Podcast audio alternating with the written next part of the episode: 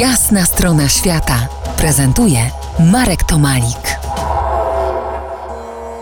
Profesor Piotr Kłodkowski, były ambasador Rzeczpospolitej w Indiach, autor książki Imperium Boga Hanumana, czyli Indie w trzech odsłonach. Moim i Waszym gościem po jasnej stronie świata.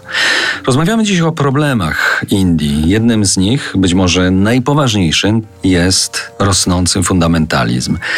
To się oczywiście wpisuje w światowy trend w ostatnich latach, ale tam w Indiach ma bardzo określone źródło. Piotrze, jakie to źródło? To przede wszystkim e, fundamentalizm hinduistyczny, o czym pewnie niewiele słuchaczy wie. E, hinduizm jest główną religią Indii. Ponad 80% mieszkańców wyznaje właśnie hinduizm i e, fundamentalizm hinduistyczny stawia tezę, że tak naprawdę Indie powinny być oparte wyłącznie na kulturze hinduizmu, że obywatelami pierwszej kategorii powinni być wyznawcy hinduizmu i im powinno przysługiwać na więcej przywilejów.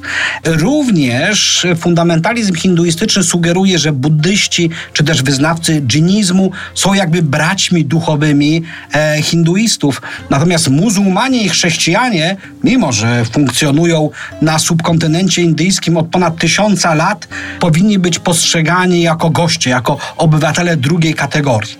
Rzecz jasna, tego typu sformułowania nie są obce innym religiom, innym kulturom, no ale w Indiach kojarzonych z tolerancją i otwarciem budzą pewne zdumienie. E, Narendra Modi, obecny premier i rząd, może nie bezpośrednio, ale pośrednio nawiązują do ideologii funda fundamentalizmu hinduistycznego. I to budzi ogromny niepokój, zwłaszcza wśród mniejszości wyznaniowych. No tak, ale jeżeli y, hinduizm mieni się matką wszystkich religii, to czy starożytna mądrość płynąca z ksiąg wedyjskich nie jest w stanie powstrzymać y, fundamentalistycznej fali? No, dla wielu wyznawców hinduizmu tak. Oni właśnie powiadają, że przecież hinduizm jest religią, e, która powiada, że wiele dróg prowadzi do Boga, wiele dróg prowadzi do zbawienia i wobec tego e, wyznawca hinduizmu podaje dłoń swojemu kuzynowi duchowemu, który jest wyznawcą chrześcijaństwa bądź e, islamu.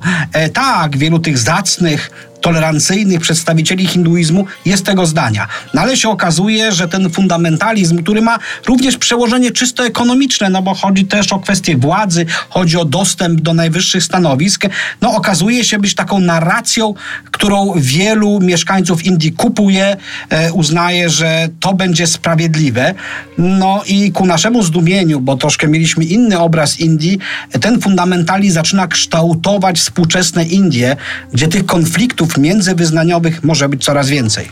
Za kilkanaście minut spróbujemy przerobić jeszcze jeden temat. Stan wyjątkowy w Indiach, którego wprowadzenie zdaje się mieć mocny wpływ na to, co teraz dzieje się w tym kraju. Zostańcie z nami po jasnej stronie świata. To jest jasna strona świata w RMS Classic.